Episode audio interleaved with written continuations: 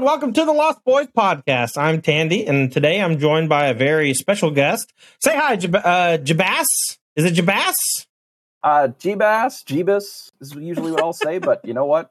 Either way. All right, so uh, Jebus is a Twitch streamer who I actually watch play a different game. Uh, why don't you tell everybody kind of where you come from and uh, and what it is you do? Yeah, so um, you know, I like most people that end up in in kind of the card game space. I played Magic um, for a lot of years, and um, there was a, a new cool auto battler that had come out that was made by you know a bunch of bunch of Magic pros, and um, I sort of got sucked into that, and I started a Twitch channel.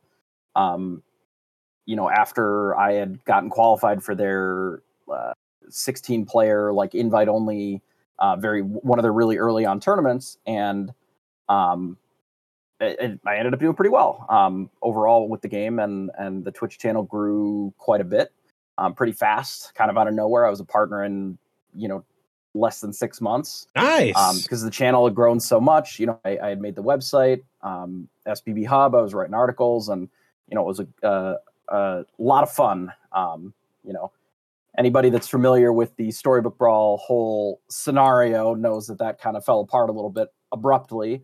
Um, so I'd been looking for something new, um, and there hasn't really been much development in the auto battler space or really many new card games coming out of nowhere. Um, but I actually work at a card store and you know we keep up on whatever is new and hot and all of a sudden Lorcana started becoming closer and closer to a, a in paper option and that seemed kind of cool to check out. Um, and here we are. Yeah, so you, you speak of Storybook Brawl. This was not a battler that I also played. Um, me and my wife loved just sitting on the couch and taking turns playing and talking about you know what to take, what to pick, and stuff. And for those of you who've never played an auto battler before, it's essentially drafting in Magic the Gathering, but then you the game has an engine that plays the game for you, and you just win a percentage of the fights based on like your stats versus theirs and your special abilities versus theirs, and um and like your goal is to organize your pieces in such a way that they gain maximum effect. And um, I watched Jebus actually stream you know, maybe not every day, but like every other day for a year or something. It was it was like quite yeah. a while, and I got really into into that game. Me and Callie both, but uh, but now we're we're both into this new game, this Disney's Lorcana game, and I'm I don't know about you, man, but I, have been having a blast just learning all the cards and figuring out like how to uh, update my starter decks and and like me just playing some kitchen table uh, gaming with uh, my friends and family. Man, it's been a, a delight. I've, I've been doing more just like card trading. Like, here's my binder. Yes. You know, what's your binder? Then I probably have. I'm gonna have a sick years. binder at the next event yeah. I'm going to for sure. Exactly. No, I, I think it's really good, and it, the engine is very interesting and and deep. And there's always like a new card that somebody will have in their deck and and do some interesting combo with, and it's like, huh, that's kind of cool. I wonder what you know else could be explored with that, or or where that could go down the road. Yeah, um, you know that that was one thing that drew me in. Like you know, a few of my friends talked about the game quite a bit leading up to its release, and I was actually at Gen Con uh, when they had like the big hullabaloo about it, and tons of people lining up to get product, and they run out every day like four o'clock or whatever. It was honestly just like kind of eye opening in, in terms of just how many people physically want to play the game. I thought it was just going to be another flash in the pan, uh, and then I played the game, I I just sat down with my buddy Braden and he taught me how to play and he had some starter decks and we played some real games and they were close and and my decisions mattered. And I knew that this was like very low powered versions of what we're going to be doing when we're actually playing the game in tournaments and stuff. But those are already starting. And while there are some card woes like, you know, retailers not having enough product to actually sell people, uh, people are actually, you know, finding the cards they need through singles online and they are building decks and they're running tournaments. And we actually had a really nice tournament last week. We had a $1,000 uh, open in Tennessee that uh, a friend of mine, Luna Love, went and uh, top four split. Mason Esports Clark, friend of the channel, was also there and did reasonably well. But the talk of the the whole town then was this Ruby Amethyst control deck that took six out of the top eight slots. What's your take on the Ruby Amethyst control deck? You know, I think th- that's sort of the deck that I gravitated to to start as well. You know, it's got all of the best sort of you know your your flame tongue kavu, your thing that comes into play and and destroys another thing, and then also gives you a body and your your sort of um, direct kill effects in your dragon fire. And it, it has the only real, true, unconditional board wipe in the whole game. Yeah. But the game's only 204 cards. you know, Right. so since we're, we're we're basically playing like a block constructed where we've only seen one of the sets in the block. So while the card pool is pretty small like this, all of the best control things you kind of just cram them into a thing, and then you just usually that's pretty good. Yeah, at you- least as a tier zero option for sure. Yeah, you just beat your head against your opponent with your really strong cards until they finally submit, right? Like Exactly. Maleficent Monstrous Dragon, nine drop, iconic, right? Comes in, blows Yeah. anything up. I mean, you you don't you really can't get better than that. They have not made a card that's better than that. No, it's the best. it's the best thing at that the the highest end option. It's Yeah. just it comes in, it kills something, and you get just this massive body. You know, a seven five rumbles with almost everything else. Yep, and a And you know quest quest for for two. Yep. It's great. It's really yeah, good. and it's inkable too, which a lot of those really expensive cards are not inkable, and that it makes them Yeah. like pretty undesirable sometimes, or at least in, in high numbers. I know that when I was playing a bit with uh, Ruby Amethyst so far, uh, I was having trouble getting four Rafiki into my deck because so many of my sixes and sevens and eights are non-inkable, and so I was ending up with almost twenty non-inkables in my deck. So you have to make some cuts somewhere. So I'm cutting back like one here, two here on everything, just to make sure that I can hit my ink drops on time. you know, and, and that's another reason too that the Ruby Amethyst deck is so powerful. Is the only cards that are absolutely necessary that are non-inkable. You really want those cards anyway. You know, you're you probably aren't going to be inking your be prepareds because that's your board wipe. Like you need those to win generally. You know, Dragon's Fire is just like an unconditional answer to anything. You kind of just need those anyway. Yeah. Um, you know, or Magic Mirror, where you're you're you know that's your your Jayemdae Tome effect as a, as a magic allegory, but that is just drawing cards. That's a thing that you need to be doing, you know, to refill your hand. So you got a lot of non-inkables, but for the most part, you don't need them right away. You just ship them out in the mulligan, you know, try to draw their stuff, and then you can afford to play things like, you know, a couple of Rafikis or whatever, which is an incredible anti-aggro card. Another reason that the the color combo is so good together. Yeah, I mean, I think it's pretty clear that Amethyst was given the, the bulk of cards that say draw a card on them from Friends on the Yeah. Other Side to the Magic Mirror, uh, you know, even Ursula. There, there's that theme of drawing a card, Maleficent Sorceress, all throughout. And a, Yeah. a few other colors have, you know, little things here and there that draw cards, but it's pretty clear that uh, Amethyst is the card advantage color. And Yeah. its threats are also just like pretty powerful too, with Ursula seven drop and um, eight drop, a drop Elsa. You know, these are things that pair really nicely with the efficiency that uh, Ruby offers as well at the top end. Be prepared as well as the Maleficent uh, Monstrous Dragon. These are just like natural payoffs to playing a deck that has a bunch of built-in card advantage from all of these effects. Yeah, and it's hard to not mention Maui as well. Yeah. From the Ruby side, that card is A hammer. unbelievably powerful. Yep. It's Just- inkable, which is already almost unreasonable. yeah, yeah. But it's a six five, which just it just dumps almost everything that you would want to kill. You know, and the fact that it has rush is just even better. It's just like Rafiki on steroids, just rumbles in and just just is your problem solver. And a lot of times it's gonna live to either be a constant reminder of hey don't challenge you know uh, sorry don't quest Don't quest. i'm going to challenge you Yeah. or you know they might just have to throw a second body into it that's an easy two for one right there Yeah.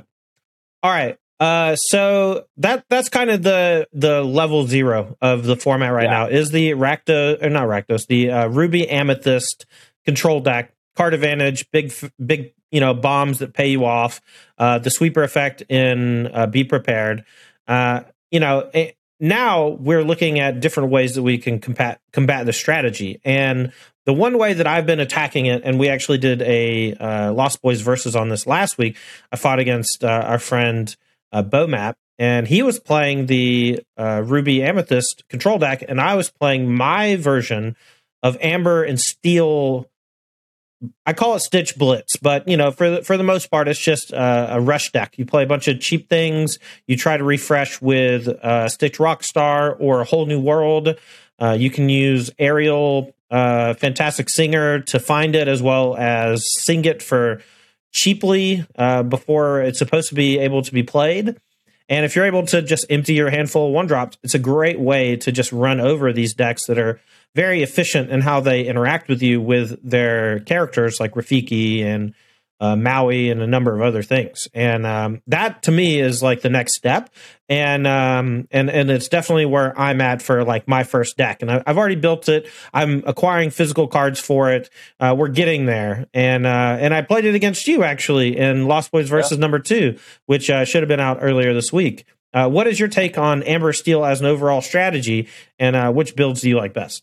Yeah, you know, I think so. We were, we were talking a little bit about card advantage and things that draw cards, and I, it's hard to say if if Amethyst or Amber has better engines for like generating cards. You know, there's like Rapunzel's and and you know the the four cost Hades, the Gravedigger type effect to just yeah. get a card back. You know, and then both of the stitches, the Carefree Surfer and the the Rockstar, can just generate just a huge amount of cards so that rather than being really stymied on resources by playing that aggressive, you know, play stuff to the board, you don't have to. You can you can refill your hand a little bit with with you know while you're still putting all this pressure on yeah. the board. So and it costs way less. You know, you, you think about the be prepared as this, oh, this is my unconditional answer. It costs seven. Seven's a lot. It does. You know, and one cost Lilo starts chewing you up uh, on the first turn, you know, that thing's scary. It's tough. I mean, you know, we, we we talk about the goons a lot. You're seeing more and more of these these amethyst ruby decks having to play a lot lower to the ground. You know, they'll still have their be prepared, their maleficents um, at the top end, but you know, I'm seeing six to eight goons. I'm seeing you know more two drops like your Donald Duck kind of thing, just like a two three. Um, you know, the full play set of Rafikis and that kind of stuff, just to be as low to the ground as they can because they have to fight.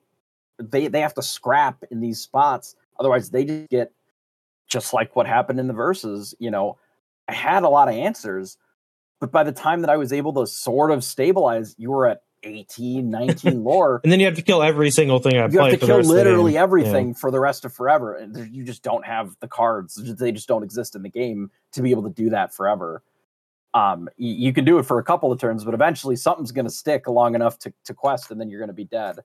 Um, so uh, it, it is just this very interesting way. And there's multiple ways to build that sort of steel amber as well. There's yeah, which that. I really like. I so I really liked your build. So why don't you tell us about the build you played in Lost Boys versus number two, uh, where we fought earlier in the week? Yeah, absolutely. So it, it takes inspiration a bit from um, so the player that is the number one on Pixelborn, they're miles ahead of everybody else as far as their um, their their ranking. But basically, they've just been playing a version of the deck that uses a lot less low to the ground threats. You know, they're they're relying more on like Captain Hook and Prince Eric is just ah, really more mid rangey so they can interact with the opponent. Exactly, very mid rangey, and they play stuff with big butts.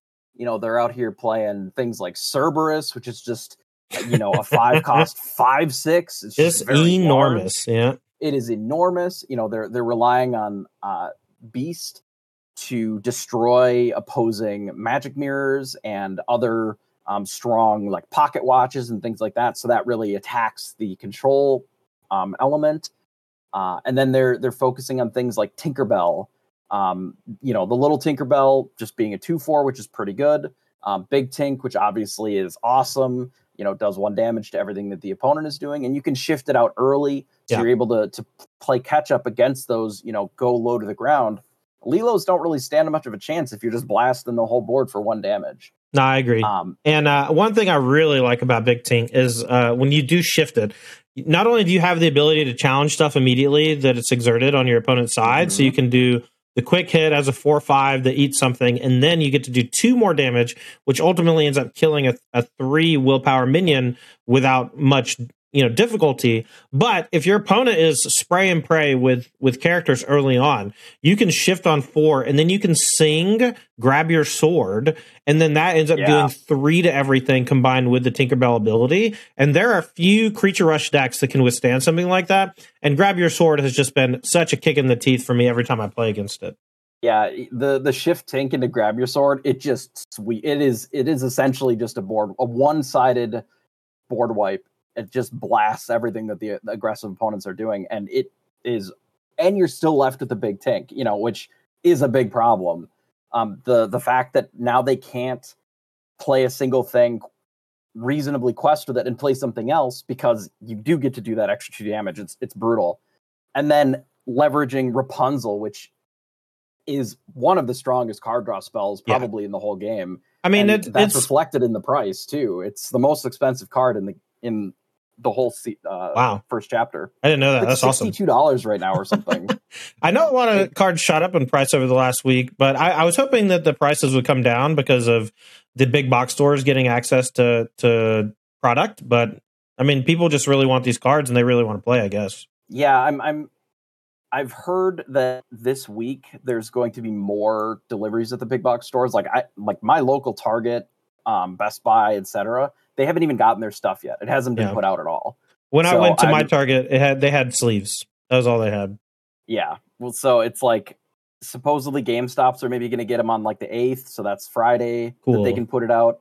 You know, we'll we'll see how the the numbers shake out in the next couple weeks if if the game stores, the local LGSs start getting a little bit more product. But uh, you know, if you want to play competitively, there are just certain cards in each color that are really important because they're just so strong. All right, so uh, it's funny that you say that because I actually do want to go ahead and talk about the six colors that we do have in Lorcana and the best card in each of those colors. So we've already talked a little bit about uh, Ruby Amethyst as well as Amber and Steel. Let's go one by one on each color, and we'll talk about each, the card that we each think is maybe the best card in that color. And I, think we're going to have some pretty differing opinions on this. So Sure. uh, we'll start with you, Jebus. Uh, let's go Ruby first. The Big Red. Okay. What's your favorite out of Big Red? So in red right now, let me do a quick scan of it here. So there's kind of the obvious, like your your Maleficent Nine, very very powerful. Um, I would say that probably the the secretly best card is Maui. Yeah, awesome. Yeah, and and the reason that I'm saying that is not necessarily it's it's you know price. It's just a rare. It's still a pretty expensive rare, but I think that Maui can go in aggressive decks as well. It can go in you know like an, uh, an invasive maybe uh, Emerald Ruby pile as a way to um, fight opposing things. It can always be inked, so that's always you know if they're a control deck and you don't have to worry about it, doesn't matter. Yeah. Throw it in the ink, no big deal but it can be a huge blowout in an aggro matchup where they're not expecting you to just boom, you know, throw down the hammer here with Maui. I think it is very, very good. And I think coming in the next sets, it will be played a lot. No, I, I completely agree with you. I, I think Maui is uh, easily my favorite card in Ruby. Um, but for my best card in the color, I think you just have to go with the pinnacle, the unique factor, and you have to go with be prepared. You know, there's just not a whole lot that can compare with it in the game other than grab your sword and dealing two to everything versus a clean sweep of everything is significantly different. Uh, you know, it's a song, so you get to sing it with seven cost Ursula every now and then before you start deploying your eights and nine drops over the next few turns. So I think that uh, both cards excellent and indicative of the color's identity in the game, um, and uh, both very very strong in their own right. It'll Uh, be interesting to see how Be Prepared as a song for seven. You know, what if they print a, a Sing Seven card? You know, some some four or five drop that that can sing even more aggressively, or an item that allows you to sing higher than what your your value is. Right. Who knows? You could be seeing people be prepared on turn four or five. That makes the card a lot stronger. Yeah, and we also see occasionally you see uh, Sapphire mixed with Ruby, so that you can use those ramp elements and cast uh, your Be Prepared a turn or two ahead of schedule. Yeah. And then, you know, you already have all that uh, ramp out, and so you can play six, seven, eight, nine drops without much trouble. Uh, Mickey Mouse Detective was a card that when I first saw it, I thought, oh, this card's excellent. The more I played with it, one power felt pretty weak, and uh, or one strength felt pretty weak, not being able to challenge uh, characters too easily. But the more that I mixed around with different uh, colors to, you know, use it to sing songs or using ways uh, to give it more strength so it can actually challenge stuff, I've I just found that any body that can ramp is just powerful, and especially because you can go right from three to five. Mickey Mouse into Maui is actually a pretty great opener, uh, especially on the play against a deck that plays bodyguards like Simba or three cost Hercules. I, I've even had a few opportunities where an opponent did just in time, and they put down like the uh, uh, the four five bodyguard. Oh um, yeah, the Maximus. Maximus, yeah you know, and they're like very safe normally, and you're just like Maui smash. it's it's brutal. Yeah, All what right. a beating. So uh, we'll keep going with Amethyst since we're we were talking about the Ruby Amethyst deck. Sure. What is your best card in Amethyst? Amethyst is a tricky color because there's it, it's kind of split. The whole the whole pile is split between like your very big sort of high end cards, and then there's you know like your Maleficent biding your time, some of these really low end, um, you know, kind of splits there. I you know my my gut reaction is to say something like Broom just because it's very good with the first 204 Ooh, cards. Yeah. But the card I actually think that is my favorite is the White Rabbit's Pocket Watch. Really? Okay, so my I I, I want to talk about Pocket Watch a bit. Uh, so what do you think uh, gives Pocket Watch so much of its strength? Like, is it specific minions that you're trying to to give rush, or just is it just rush in general so that you can challenge things and protect yourself? So th- it's it's kind of a couple different things. So rush is really strong. You know, the Rafiki would be pretty mid without it, right? Maui would be kind of disappointing. It would be good, but it would be kind of disappointing without rush. Yeah. You know, the ability to come down uh, and and challenge right away is very strong. You know, you combine that with um, Mickey Mouse, the Wayward Sorcerer, plus brooms. You know, I've had situations where I have three pocket watches and plenty of ink.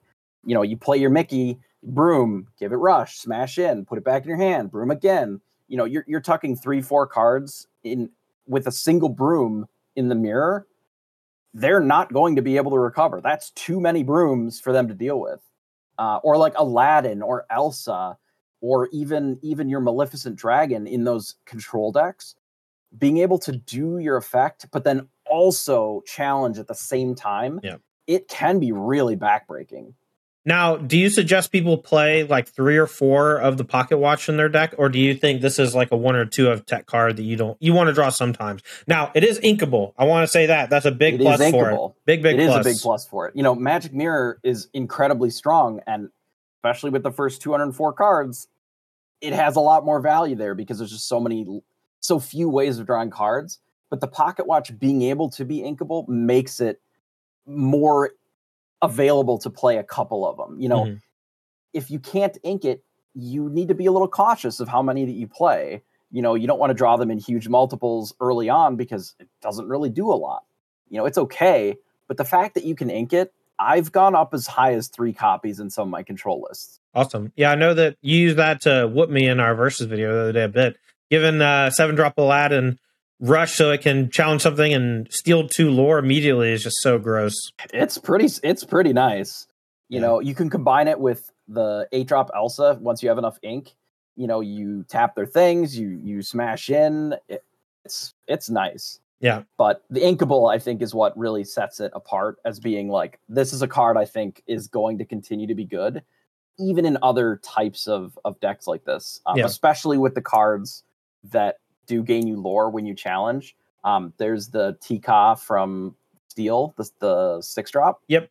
Which also does a similar effect where you can combine them together. You can gain lore. There's not a lot of instant speed ways. You know, this turn I gain lore from not having anything on the board. Right, but like these do challenge and do it. It's really cool.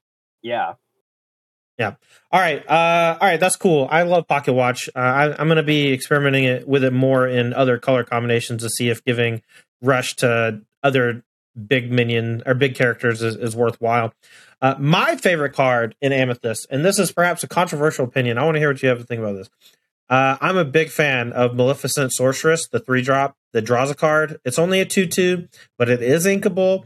And boy, does that thing sing some songs. Friends on the Other Side, Mother Knows Best, uh, you know, and it's still a 2 2, so it can challenge a goon. I mean, I don't think that I've had any Amethyst deck in any aggro, control, any combination that doesn't start with four Maleficent Sorceress and four Friends on the Other Side. Yeah, you're darn right. because right. they are just peanut butter and jelly over here. you know, you play, you draw a card the next turn, like you could quest if you want, or you can, you know, just fight if they're really aggressive, you know, challenge what they've got going, or you just sing, boom, draw two more cards. Like it just keeps the cards rolling.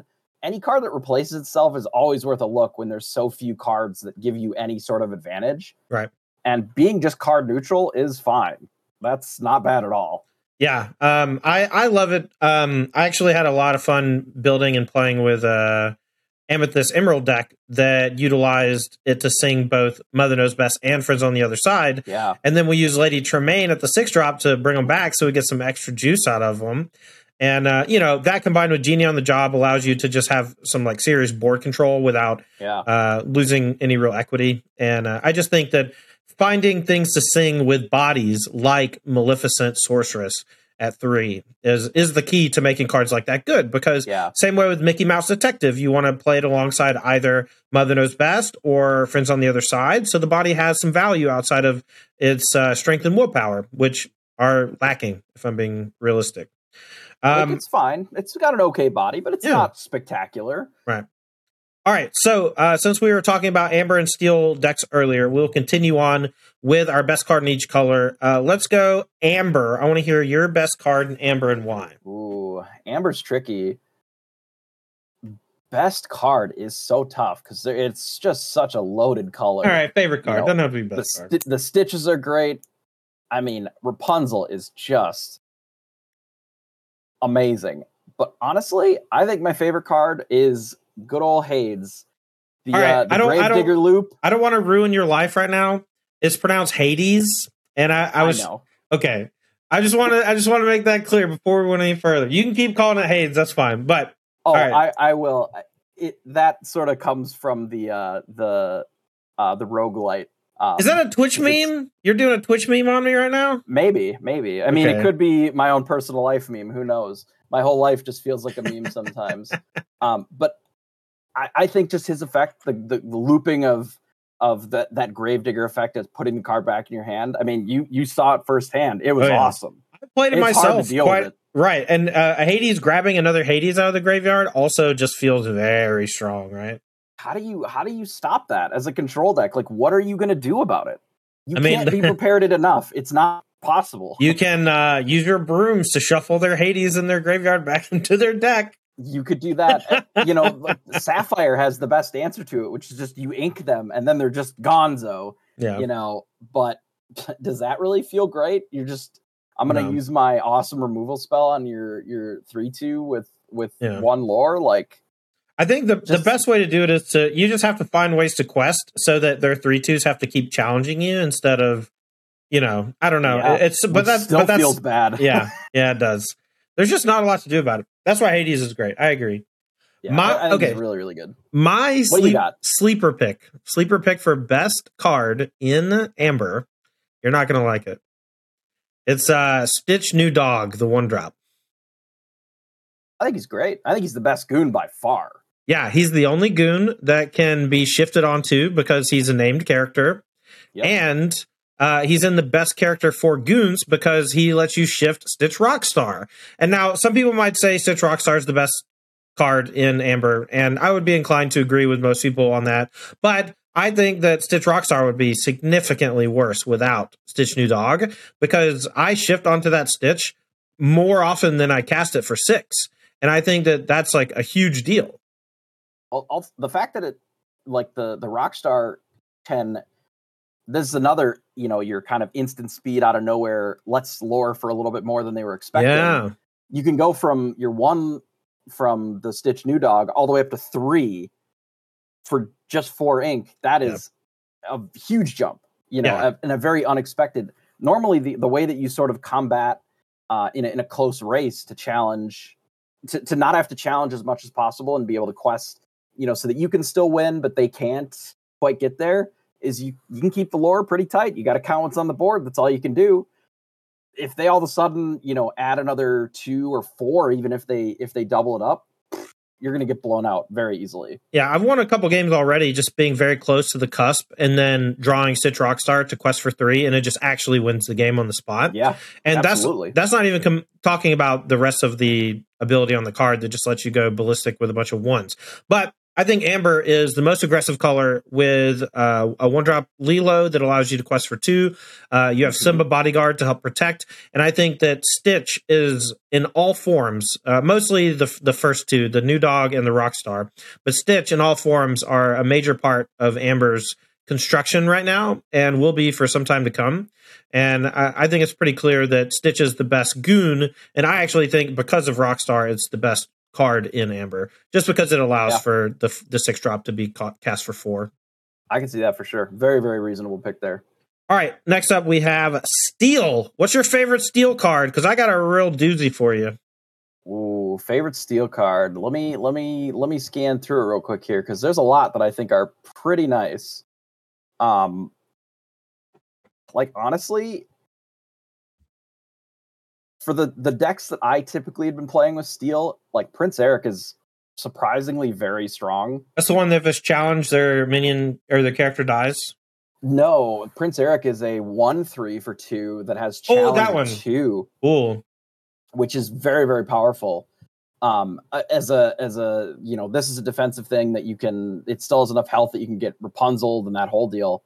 Um it's probably honestly for me Beast, uh hard headed just really? because of the way yeah because of the the way that um like thinking about your your tier zero decks you know your your ruby amethyst deck the way that it's able to gain card advantage is with magic mirror or pocket watch or you know sometimes it's the the untap effect that the the shield will give you out of ruby. Yeah shield of virtue. There's the shield of virtue. There's not a lot of things that that banish items.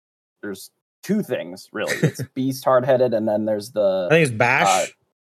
Uh, uh, it is Smash Bash Break. Break. break. Yeah, some banish chosen item. It's a it's a two cost um action. Gonna give Candlestick a heart attack out here. Yeah. but the beast is just it's a pretty reasonable body. Four four can quest for two. And, and it's it inkable. One of the few and it's inkable. And yeah. it's inkable. So in matchups where they're not playing items, whatever, it's ink. That's fine or yeah. it's just a it's just a random body, and that's okay too. But the matchups where it destroys items and it's good, it's just insane. It just yeah. du- just dumps them because they're like, oh, I'm gonna put my thing down. I'm going to be able to draw cards. You destroy it. All of a oh, sudden, their whole po- game plan is trash. my pocket watch is about to threaten all your stuff with rush. Mm-mm. Yeah, no, and then no. boom, nothing. And then they wasted all the resources on it, and you're still. It's it's the ability to play it, but also it's forge your game plan while disrupting theirs, and that's why I think it's really strong yeah, those uh, interplay abilities that that break stuff, or you know, that just have an effect on the game that matters. From you know, Hades Seven that puts a creature into the inkwell. From Maleficent Nine, you know, the the destroys it, banishes it, or Genie on the Job, which just puts it back in their hand for six. Yeah, these are all cards that are just like top of their game in all these colors because of uh, their ability to do something when you play them. So they double at, not only as a character that can quest, but also as a, a pseudo spell that does something important. And Beast killing uh, an item is a big deal. Now. I agree. I think that's cool. I actually have yet to play Beast. Uh, actually, that's not true. I played him once in the precons. He didn't kill anything. He was just four four. Now, I do want to tell you one card, and it's uh, it's been my favorite card since I saw it the art for it really hit me in a weird way. And uh, on a booster pack opening earlier in the week, I actually opened this one, so I wanted to show it to you, and I want to give, I want to get your honest reaction to this card. Okay, you ready? I'm ready for Big Tank. Ooh, even better. Yeah, we got the great. old uh, enchanted foil giant fairy nice. Tinkerbell. It was so cool. I leapt out of my seat. I was so excited about this, and uh, like such a good card. And think about how many times you've opened Magic booster packs that you've been that excited about something too. Yeah. Like if in years, it's it's hard to be that excited about something, and you're like, oh man, I got this Tinkerbell. It's awesome.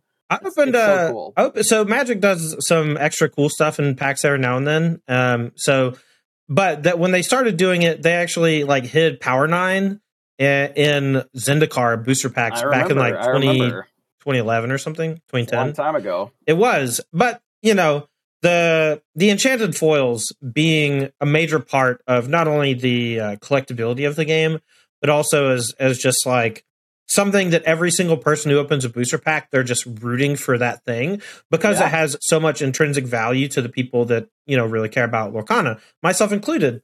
And I think at first I was I was opening them to try I was hoping to open them to sell them. And now I'm hoping to own them forever because Yeah. This game has already cool. become such like a big part of my life.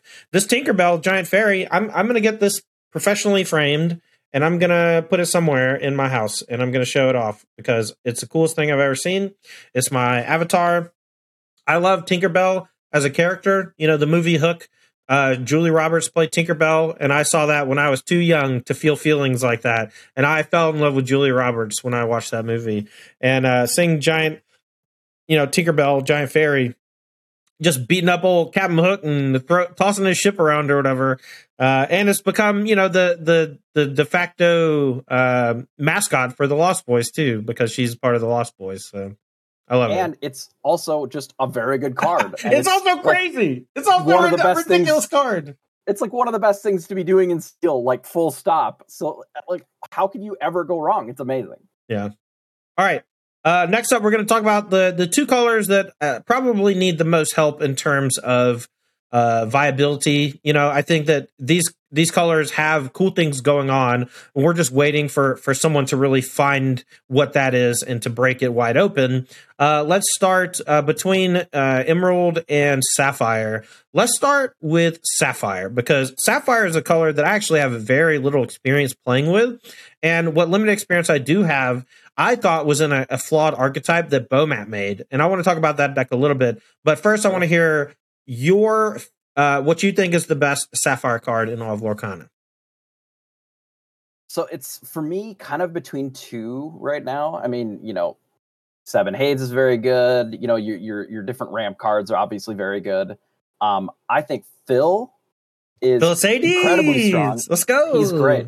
He's very very good. Training them up. But I like when you're playing Sapphire, like it's one of the cards that really lets you trade super high up on on whatever you're doing, makes Yeah. Gramma Tala better, Mickey Yes. Mouse, etc. Yeah. But I think that the best card for me that probably is is massively underplayed right now is Eye of the Fates, the item for four. Lets you quest um, for an extra. Yeah, it you you it see the future. You know, it's tap chosen character or exhaust. Uh, chosen character gets plus one lore this turn.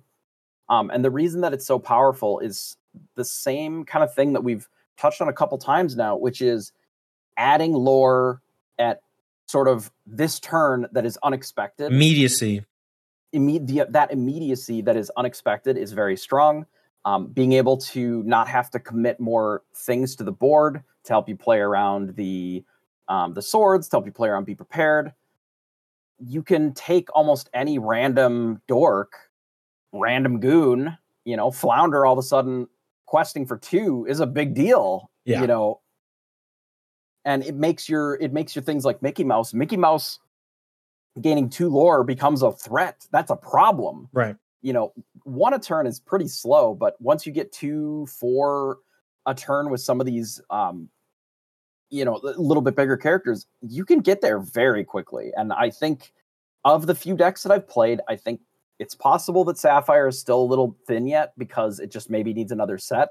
Ramp cards are generally like that. There's a lot of ramp, but if you don't have like huge payoff that's worthwhile, it might just need a little more help. Set two is going to be here before we know it and that might be all it needs. But I really do think that Eye of the Fates, if you're playing a, a Sapphire deck as sort of a supporting color, can be very strong. Yeah, I think that card's really interesting. Uh, there's also, I believe, it's an Ariel that uh, whenever you play an item, it uh, can ready it. And uh, the the Who's It collector. Yeah, and so uh, with Ariel giving it and giving that card an extra lore whenever it quests allows you to kind of combo off a little bit. And when you pair that with the three cost bell that lets you play uh, items for cheaper and the six drop uh, Maurice, Maurice. the inventor, and you pair that all together and you get a nice little kind of combo looking deck, something that you might see in a Magic the Gathering space. Where yeah, I, I, I brewed it up. It's good. It, yeah, it need again. It's a little thin yet. Yeah, it's it needs a couple more cards, but like the combo is good. You can just pop off and gain ten lore in a turn with one card. That's cool. It's pretty good. Yeah.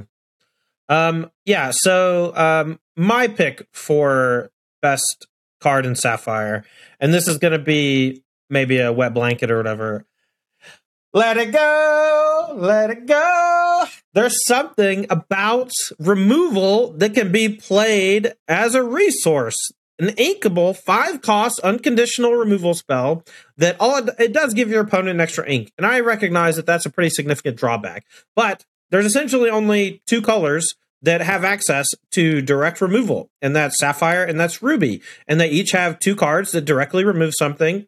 The two that are in uh, Ruby banish it completely, but are a little bit expensive. And the ones in uh, Sapphire do it, but they put them into the Inkwell, but they're both a little bit easier on you. Uh, nine mana Maleficent versus seven cost Hades, and the five cost Dragonfire versus five cost Let It Go let it go is inkable. If your opponent's not playing a deck with a bunch of good targets for it, put in the inkwell, play some minions early, get the challenge in.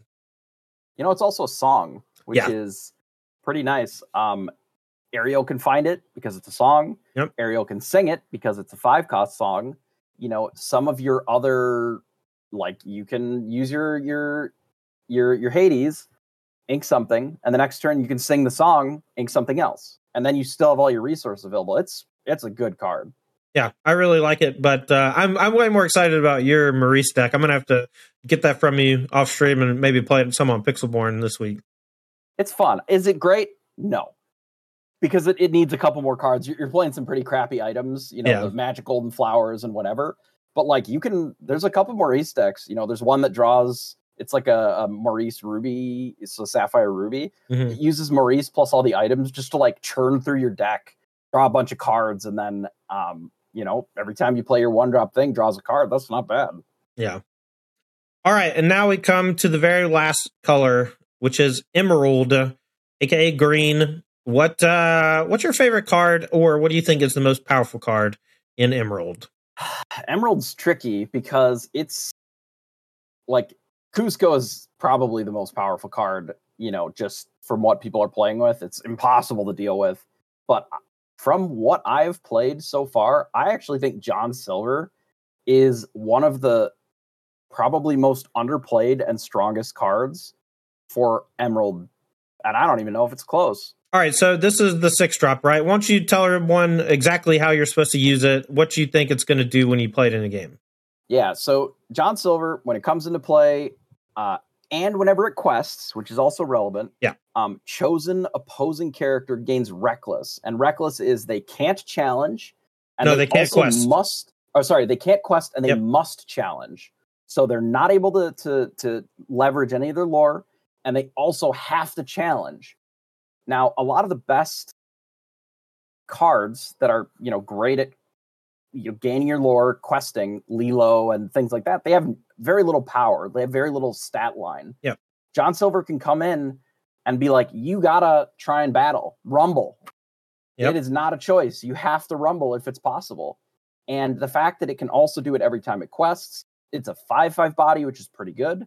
And it's inkable, which is also not irrelevant. Any card that is inkable that has pretty good effect it doesn't matter as much how expensive it is. Right. Because your fail case on it is you're like, oh, I can't ever use this. Boom, now we have a resource, which is awesome. No, I agree. I think John Silver is really cool. I haven't played it too much. I've been too infatuated with my favorite card in Emerald, which is Genie on the Job. Six cost, has evasive, quest for two, and when it comes in, it bounces any character. Most of the time, you're targeting your opponent's stuff to gain a little bit of board control, but sometimes you target your own stuff to kind of reset it if it has an enters the uh, battlefield ability, or you're using it uh, to essentially remove the damage that you have on one of your larger characters. And uh, I've I've done both the great effect, and the fact that it has evasive, it's so good. You can even use it on the first turn you get to ready with it it's a three four, so it can challenge you know a Rafiki or one of those smaller characters that your opponents play, and your opponent can't finish it off. Then you get to use it as this like you know machine gun over the next few turns to just gain a bunch of lore. I've absolutely loved Genie on the job, and I, I want to just like play four in every Emerald deck, even though it's not inkable, and that's a big deal. You know what? I I my first enchanted card that that we opened was actually Genie on the job. Let's go. I, you know, I think if I had to pick a second choice, it probably would be Genie on the Job. Uh, John Silver and Genie on the Job, they go together pretty well as a top end for a deck because, again, they both do something when they come into play. You know, the evasive is just so powerful. It just, it's really an incredible card. And just, even though it's not inkable, I think the effect is so, so good. Like, just evasive on a card is crazy strong in Lorcana because there's so few things that interact with it at all. You just have this perfectly safe card most of the time. Yeah. All right, so that was our pick for uh, best card in every color in Lorcana. We had no agreements, which is kind of cool, but also yeah. we just got to hear each other's thoughts on, on those cards, so that's pretty sweet as well. Uh, moving on, though, we're going to be uh, checking out a recent tournament that happened, and we're going to be posting a link to all the deck list in the show notes for you.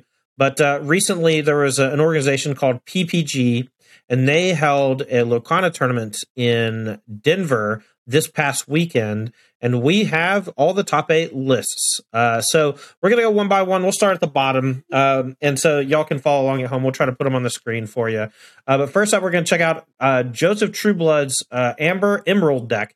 Now, this Amber Emerald deck looks uh, very aggressive, and it looks like it's trying to utilize, you know, the really powerful one drop Lilo, uh, who's looking at the stars, along with some of these cards uh, that we've already talked about, like Kuzco, General on the Job, and or uh, Genie on the Job, and even uh, uh, your guy, John Smith. What's his name? John something. John Silver. John, John Silver. Silver. John Silver. But uh, what do you think about this deck?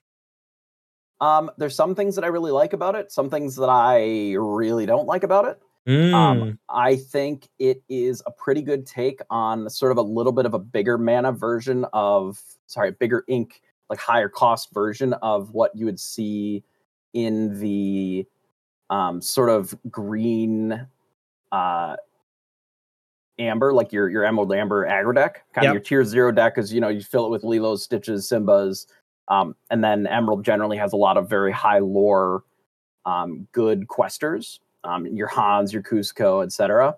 Um, yeah, I mean, leverage more of the tempo stuff with the genie on the job. Um, the mother knows best at the top end. Um, yeah. I think there's a lot of non-inkables in this deck, um, more than I would generally be comfortable with.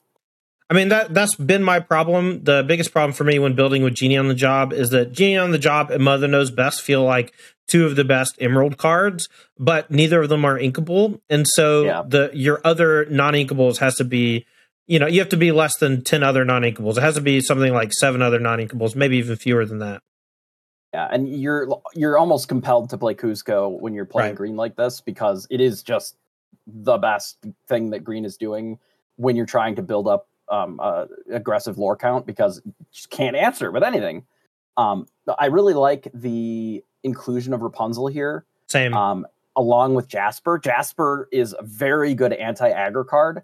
And when you combine Jasper with Rapunzel, it's just very miserable to be on the other side of that. Um, I, I wonder if there's a version of a list like this that just goes a little bit leans harder into the go big strategy where you you still have like those Jaspers, the Rapunzels, um, you know, leaning into like the John Silvers and the Genies to just really bully your opponent and then finish them off with some of those higher uh, ink cards. But it, it definitely a very good uh, aggressive deck for sure. All right. Uh, next up, seventh place is from Hung Lee. Uh, this is a Ruby Amethyst uh, control deck. And uh, there's a few card choices in here that uh, I wouldn't mind getting your opinion on. So there's uh, five cost Goofy. It's a three four with evasive. The quest for two and is inkable. What's your opinion of this card? Um, so I've played Goofy and I've played Pongo to uh, you know in different lists. I generally lean more towards the the four drop Pongo because um, it is able to still gain the two lore and it also has the evasive. But in this case, it is a concession to the fact that you need to be able to challenge opposing evasive creatures. Um, so uh, Tinkerbell is is pretty common. The four drop Tinkerbell in Yep. Emerald, which if I've been really have- liking that card lately. Actually, it's very good. It's very very good. And there's not a lot of other ways other than like Dragonfire. Be prepared. You know the Maleficent Dragon. Like your big answers to dealing with that. Um, so it is both a reasonable threat in the control matchups, but also is a good defensive card against the opposing uh, evasive uh, sort of strategies. Yeah, I actually I'm a big fan of Pongo just because it is one cost cheaper, and if you're trying to be evasive and aggressive, I do like that better than Goofy. But I mean, if you want to play an evasive deck and you play both of them, you can be more low to the ground in your Yeah. secondary color and just like run that. I think that's pretty good. Um, moving on, we see a lot of the the same big stuff in this Ruby Amethyst deck that we're used to seeing. But I want to take a moment and talk about some of the things we haven't seen too much of. And for me, that's Mickey Mouse, Brave Little Tailor, the A cost Mickey. This one is a 5 5 that quests for four and has evasive. This is basically Shivan Dragon. It is enormous. It is enormous, and it is the only card in the first chapter that naturally quests for four. Right. Um, it's the biggest evasive thing that you can make without any sort of modifications. It's huge. Yeah. Um, It seems ripe for like a Dragon's Fire or some other bounce or spell removal spell. And perhaps that is something that holds it back over time because it doesn't have um, you know, natural protections like Ward or an enters play ability like Maleficent Nine. And so, you know, that might be something that holds it back, but it's certainly an awesome card. I have played control decks that have had the full four for BLT, Mhm. and it is the best card against steel, all steel variants. They cannot deal with it. It is Yeah. Just choose them up. so strong. They have to use three cards to deal with it. Yeah. it it is just miserable. It gets inked a lot. Um, sure. Even even eight drops in- will. Nine drop Maleficent gets inked a lot too from on my side. so. exactly. Um, in this in a deck like this, it will get inked most of the time, but it is a very strong play just as a follow up to be prepared. Um, you know, it closes the game out real quick. So it is it is a very strong card there. Um, it it has lost favor um, to Elsa, but again, Elsa can't be inked, so it, usually there's a, a, trade off there with it. All right, uh, moving on uh, for their next deck. This is sixth place. This is Brandon Bremont's Steel Amethyst. Now, uh, Steel Amethyst is not something I've seen too much uh, paired together. So let's talk about a little bit what the, this color combination lends to each other. Uh, first off, I want to say that uh, White Rabbit's Pocket Watch with Tinkerbell Giant Fairy is maybe the most terrifying thing I can think of playing against if I'm an aggressive deck. Um, it is also, you know, the pocket watch with Prince Eric is very good. You know, it it becomes a Rafiki that you can um that you can ink, which is very good. Right. Um, you know, there is a lot of combos like the F- Dr. Facilier with your pocket watches can allow you to turn any any ridiculous card into this like I throw it down, I do the thing, and then I put it back in my hand. Yeah. Like And then you can do it again immediately next turn. Right. and you can do it again next turn. Um, it is so the reason that they're leaning towards uh, amethyst with steel uh, is actually beast specifically beast hardheaded. Yeah. Um, it just dump trucks the mirror if the mirror is you know your your opposing control decks. Yeah, you're If- trying you're trying to blow up your opponent's uh magic, mirror. mirrors. Magic mirror and sometimes pocket watch if it's freebie or sometimes whatever. pocket watch you know when you have enough beasts you Yeah. you you kill their mirrors or whatever but essentially your game plan against your your normal uh, opposing aggro decks or mid-range decks is about the same for the for the two decks. You know you you leverage your grab your sword you leverage your tinkerbells to sort of bully them around a little bit um, and then you just play elsas and you, you know your big cards to sort of close out the game. But against the control matchups you're you're just relying on burying them with beast you know you destroy their things you play your magic mirrors you just draw cards they can't draw cards. It doesn't really matter what you do. Control matchups where one one player's drawn six extra cards eight extra cards. Uh it's it's just not reasonable at all. It's very one-sided. Uh, another thing that Steel adds to this deck is some cheap interaction. And Yes. uh, you know, Smash the three cost deal three that's inkable is a great steel card because it answers essentially anything like Smash is one of the reasons why my majority of three drops when I run out of things with good abilities are just the three fours, like wardrobe, uh, Mickey Mouse Steamboat Captain, because these are three drops that have like a high toughness and still have good power, and they dodge smash. And I, to me, that's a huge deal uh, yeah. for for tempo purposes. And uh, they also, you know, don't get waxed by Rafiki, you know, like some of the other three drops do as well. Um, yeah, and Smash is a good answer to the evasive cards such as your Tinkerbells and your Pongos. Yeah. It's a clean one for one. It also deals with Ariel, uh, before it's able to sing, which That's a good point. very relevant. Yeah, and uh, and Steel also adds a little more, uh, like I said, cheap interaction in the form of the challenger characters, Captain Duelist and, and Prince Eric, both just giving you, um, you know, something you can play on the first few turns, and then you just refuel with Maleficent Sorceress, uh, Friends on the Other Side, and the Queen, all drawing a bunch of cards as the game progresses. That's yeah. kind of the nature of the deck. You want to make sure you stall out your opponent early, and then you just kind of ride your card advantage uh, over the next few turns. Uh, but you also have some cool combos in there, like uh, Baby Tinkerbell getting shifted on Tinkerbell Giant Fairy, you know, and uh, grab your sword with some songs and some ping damage from Tinkerbell, just giving you the big sweepers. So a lot to like about this here uh, Steel and Amethyst deck. Next up, you notice they don't have to play Rafiki because they do get to play Prince Eric, which is a cheaper card. It's inkable you know, there's a better ink to non-ink ratio in this deck than most of the Amethyst uh, and Ruby decks. All right, next up, we're going to be looking at an Amber Amethyst aggro deck, and this comes from Sam Cahill. That's a name that I've actually heard before from Magic, I think. Uh, but this deck is essentially a very low to the ground, aggressive deck that's trying to uh, lure you out as quickly as possible. It looks like we're playing. Oh, never mind. I thought we were playing the eights one. Oh, I love this. This. Never mind. This is awesome. way more mid rangey. All right, why don't you tell us about this deck? This deck looks great. Um, so this is a. It is pretty low to the ground. Um, it is leveraging things like you have forgotten me to uh, make your opponent discard cards. It does have some of the higher end stuff with, um, like the Stitch Carefree Surfer as sort of your your later game payoff, but it, it it's kind of just a more aggressive version of the uh, play big butts, draw cards with Rapunzel, refill your hand with friends on the other side. You know, a, a, a secret sleeper is Smee. Um, I love Smee. Two five, two enormous. Five? What are you gonna do against a two five? You can't like, challenge that. You can't kill it. His butt is huge, and like, what do you, what do you, you know, quest, and then he just smashes in, hits your thing. Rapunzel draws cards. Like, yeah. oh, yeah. It is not hard to get buried in cards if you let them Rapunzel two or three times. Yep. Um, and because it has a very uh, high inkable count, I mean, if you look, the only things that are non inkable are the part of your world, which is a song, which they can sing with like half their cards. Right. Rafiki, which is amazing, and then a couple of Elsas.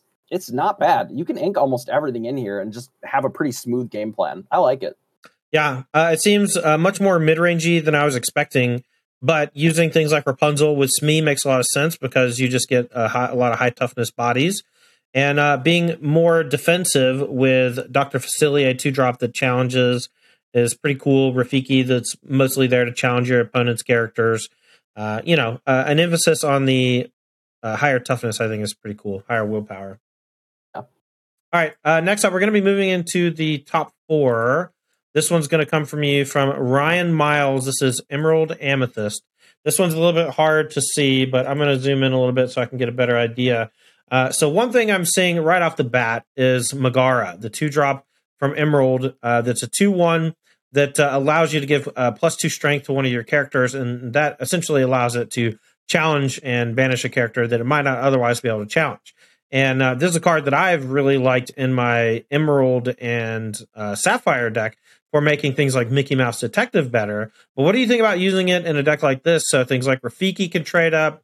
Maybe your Olafs that are one threes for one can do something serious to your opponent's characters in the early turns.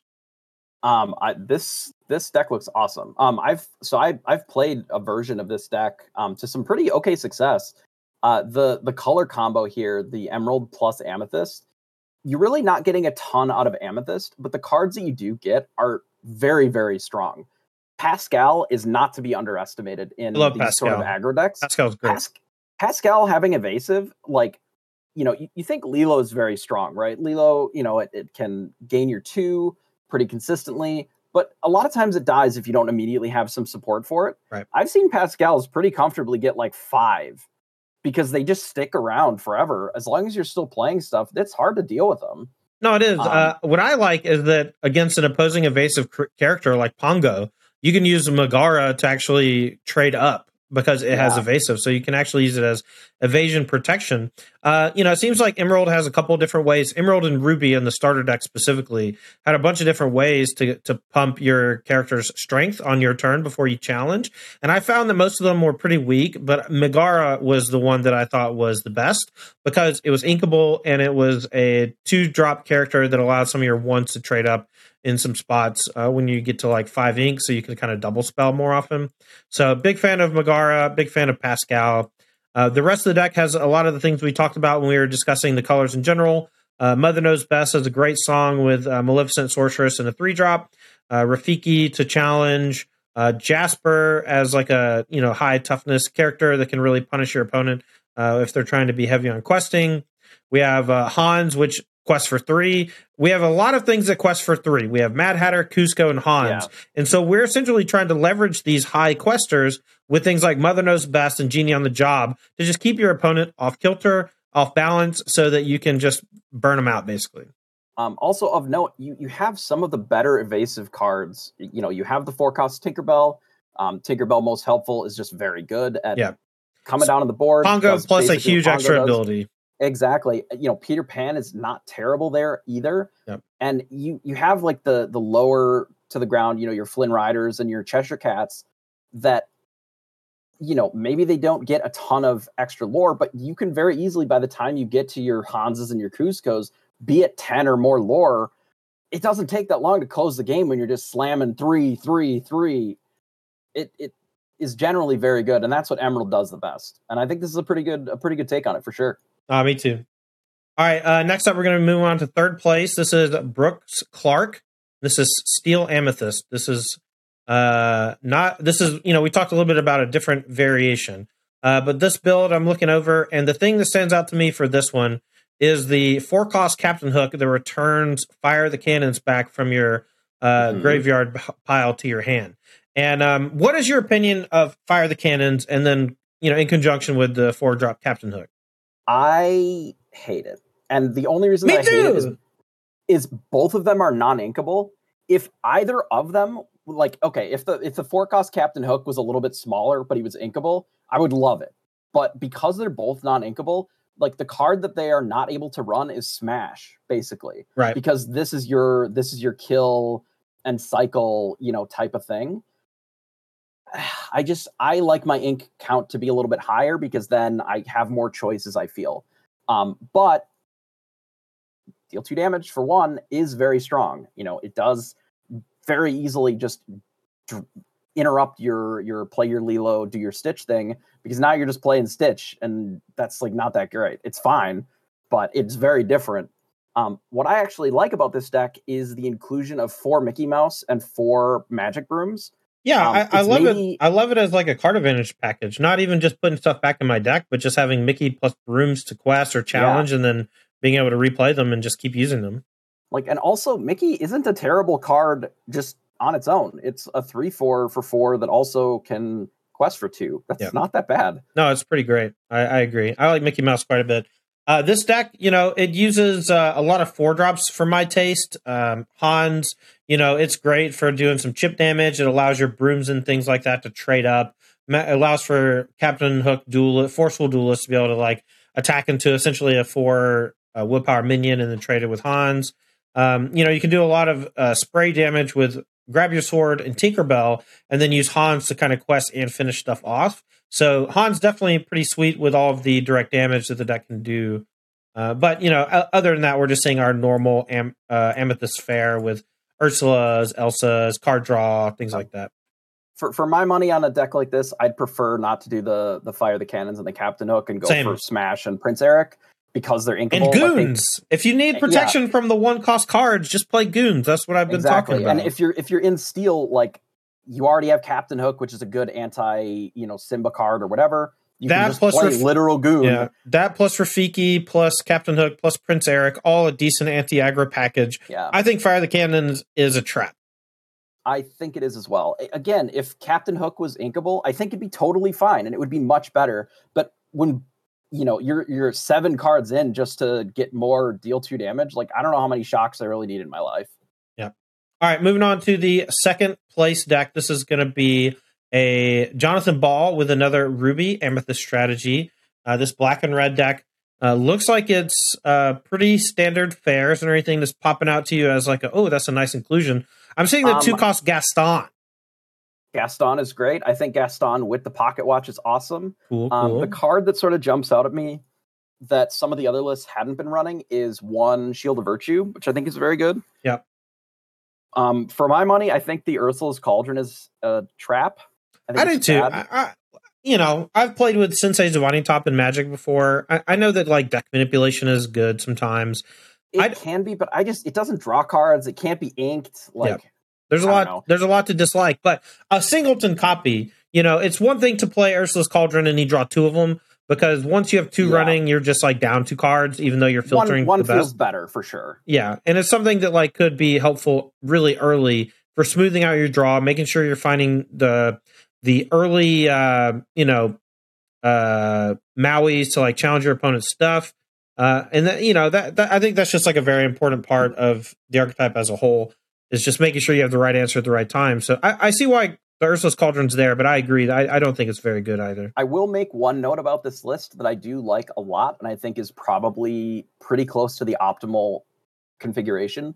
Is two Mickey Mouse and three brooms has been tested quite a bit online on Pixelborn. Yeah. Um, and it's a pretty good, like, you can go up to four brooms as well. Three or four is fine. Yeah. Um, but the two Mickey Mouse is like the right number because it allows you to do that sort of pocket watch plus Mickey plus broom. And then you can also shuffle it back in and do it again later. Um, but it gives you enough enough of them in there that you can find them and and really get uh, advantage there. And I think that's a good inclusion in this. All right. Last up, we're going to be talking about the winning deck. This is the Amber Steel deck from one Anthony King. I tweeted this list on uh, Sunday morning after I saw the deck list and stuff. And honestly, people seem to really like this archetype and this deck in yeah. general. Uh, so, what is your take of this build? I have a lot of thoughts on it, but I'll let you start. Um, I like it, but there are a few cards that I would shift around a little bit. Um, I Captain Hook is kind of mid to me in a in an aggressive deck because again, it's just like a one-two. You could just add the fourth goon and take out a Captain Hook. I think that would be fine here. Mm-hmm. Um, I think if you're going to play the Tinkerbell package, I just want them all because it's just like the most broken thing ever. But um, and also like the fact that you can shift it and sing with either of the things makes it even better for shifting. So then I really like the two four three drop. Um, I don't know. I don't. I don't hate it at all. I think it's a, a pretty, uh, a pretty clean list, and I can see why it would have done well against the second place player for sure. Um, they don't. They only had a three Rafikis, and that's kind of something that you really need to try and challenge what they're doing. Um, you know, you vomit out cards with uh, Rockstar and do Rockstar stuff, and it's good. You know, uh, when I first started messing around with uh, Amber and Steel together. It was specifically so I could use Ariel uh, with a whole new world and I could sing on turn four. And the moment mm-hmm. that I realized that that was what I wanted to do, deck construction becomes much easier. And you, you realize that you want to basically just make everything in your deck very cheap so that by the time you're casting the song, your hand is mostly empty, if not completely empty and your opponent is usually left with four plus cards in hand because they're just not built to spray the board like you. You want to go one drop yeah. into double one drop into Ariel into use four ink on turn four, either pre or post uh, whole new world. You want to basically use all of your ink on that turn.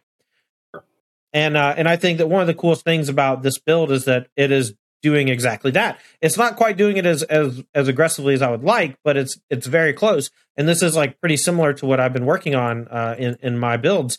Now, one thing that they're doing a little bit differently to me that I do want to touch on is that we did talk a little bit about goon theory. This deck is playing seven goons with the four uh, stitches, new dog, as well as three of the goons themselves. And this deck is using both Prince Eric and Hook as defensive characters. Now, sure when you and your whole goal is to be aggressive with things like Leela wishing on a star, you know, you want all of your cards to essentially be like protective measures for that type of thing, or to just be more virtual copies of that sort of thing so that you have maximum redundancy. But what I've actually found in the game is that having a mix between the two is actually not so bad. And especially so when every one that you play is a refresh. And when I say that, I mean when you're playing Stitch Rockstar, playing a Prince Eric or playing a Captain Hook is basically the same as any other one or two cost card because all you care about is raw number of casts. And we we've seen this in other auto battlers that we've played, like uh, Storybook Brawl, where you know as long as you cast anything, it's better than casting nothing because the, it chains into more stuff. And the defensive things can oftentimes give you ways early on to pressure your opponent's things that are slightly larger than yours and actually buy yourself some time to be able to get to your late game engine with a whole new world and with Stitch Rockstar. And I think maybe playing uh, Hook and Prince Eric is probably a little too much.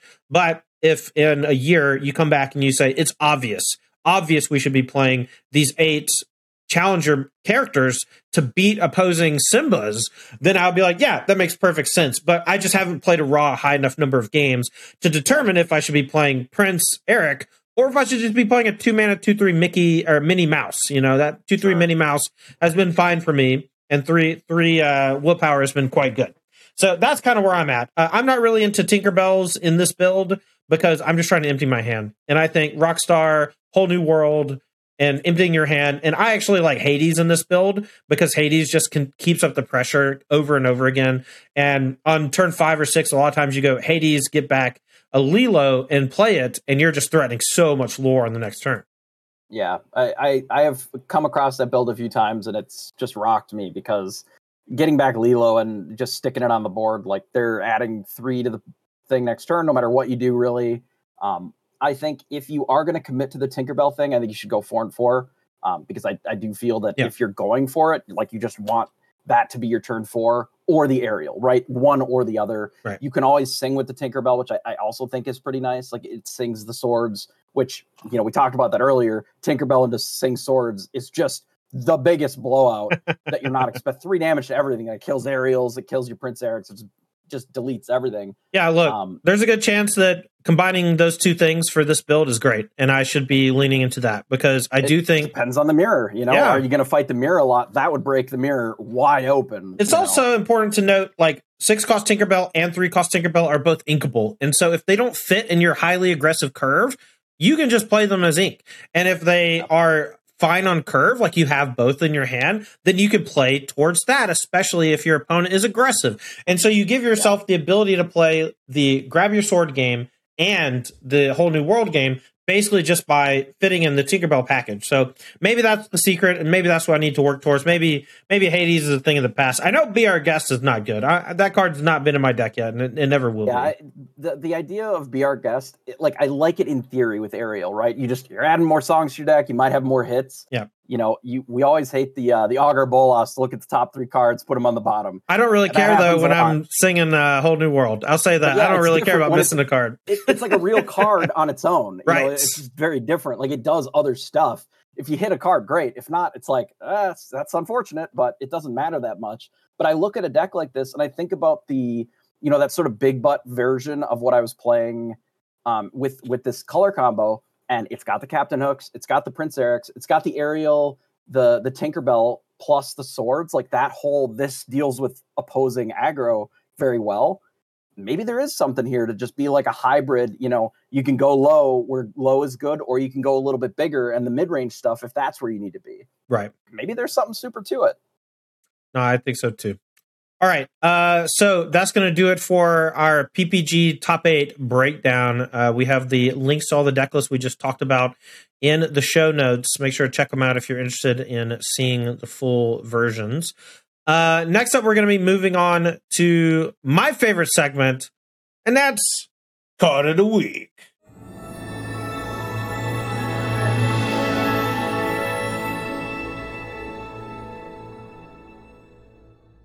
Uh, so card of the week. Uh, we just started doing this last week.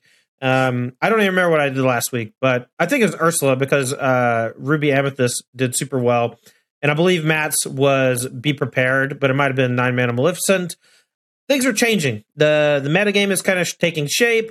I know that you, you know, playing on the Pixelborn ladder, just have a ton more experience playing physical games. So, what do you think is your card of the week, and give us a why? I think that the current card of the week is probably a whole new world.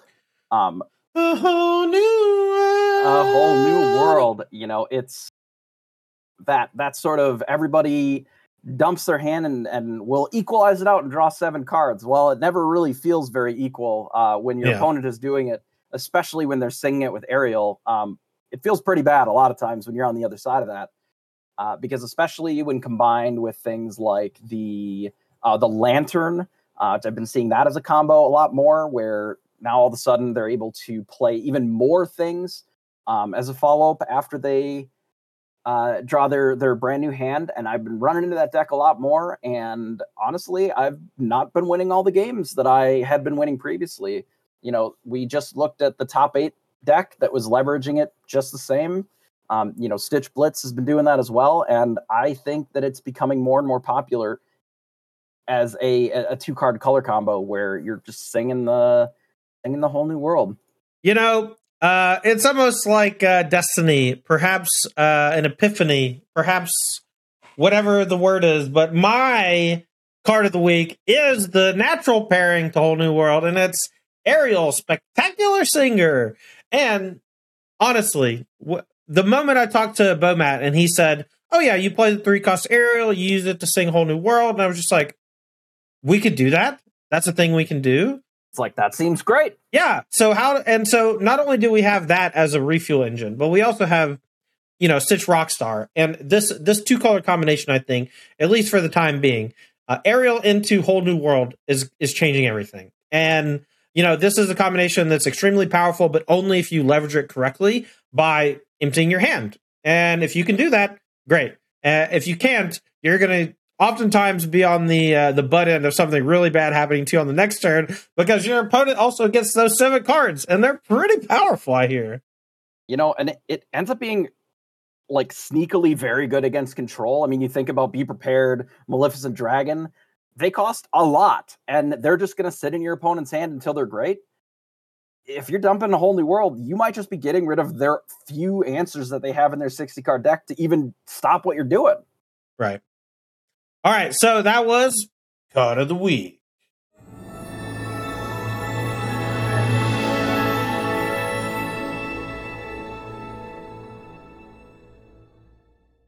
All right. Uh, that's to basically be a big wrap for episode number four of the Lost Boys podcast.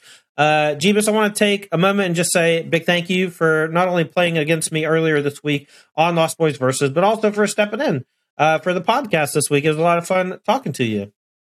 Absolutely. I, I love talking about the competitive side of games. I love talking about the future and just the the whole idea of just shooting it to figure out like is this good? Why is it good? What does it seem like? What are some options? How do we deal with it? I love it. It's one of my favorite things and it's something that I do on the stream a lot as well. And you know, I, I'll always come on here. You you just let me know. You know where to find me. All right, appreciate you uh, so much. And uh, for those at home, just want to say, uh, you know, we're looking forward to to collabing with a lot of the Pixelborn creators in and the uh, Lorcana creators in the space. And uh, if you're interested in doing some work together, either playing some matches against us on stream or for YouTube, make sure to reach out. You can find our handles uh, in the description below. I'll make sure to link uh, Jebus's Twitter as well as Twitch, and I'll do the same for mine. Um, I will be streaming Pixelborn myself uh, a decent amount over the next few weeks. I want to essentially get really familiar with the program. I think that there's a chance that we might end up doing some tournaments on Pixelborn at some point in the near future. We'll have to work out some of the bugs maybe that are in the program first, or we'll have to come up with some guidelines for if weird stuff happens like crashes and stuff because that's been happening. But it's a functional program. Uh, it's a way to play Lorcana where you have access to all the cards and you get to try out a bunch of different stuff. It's really great. Uh, we've been using it a bunch and I really like it. We'll have a link to the Pixelborn Discord in the show notes as well. And you can learn how to play Pixelborn yourself if that's something you're interested in. Um, well, that's going to do it. I'll just say bangarang from Tandy the Lost Boys. Thank you to, to Jebus for being on, and we'll see you next time. That's going to be it.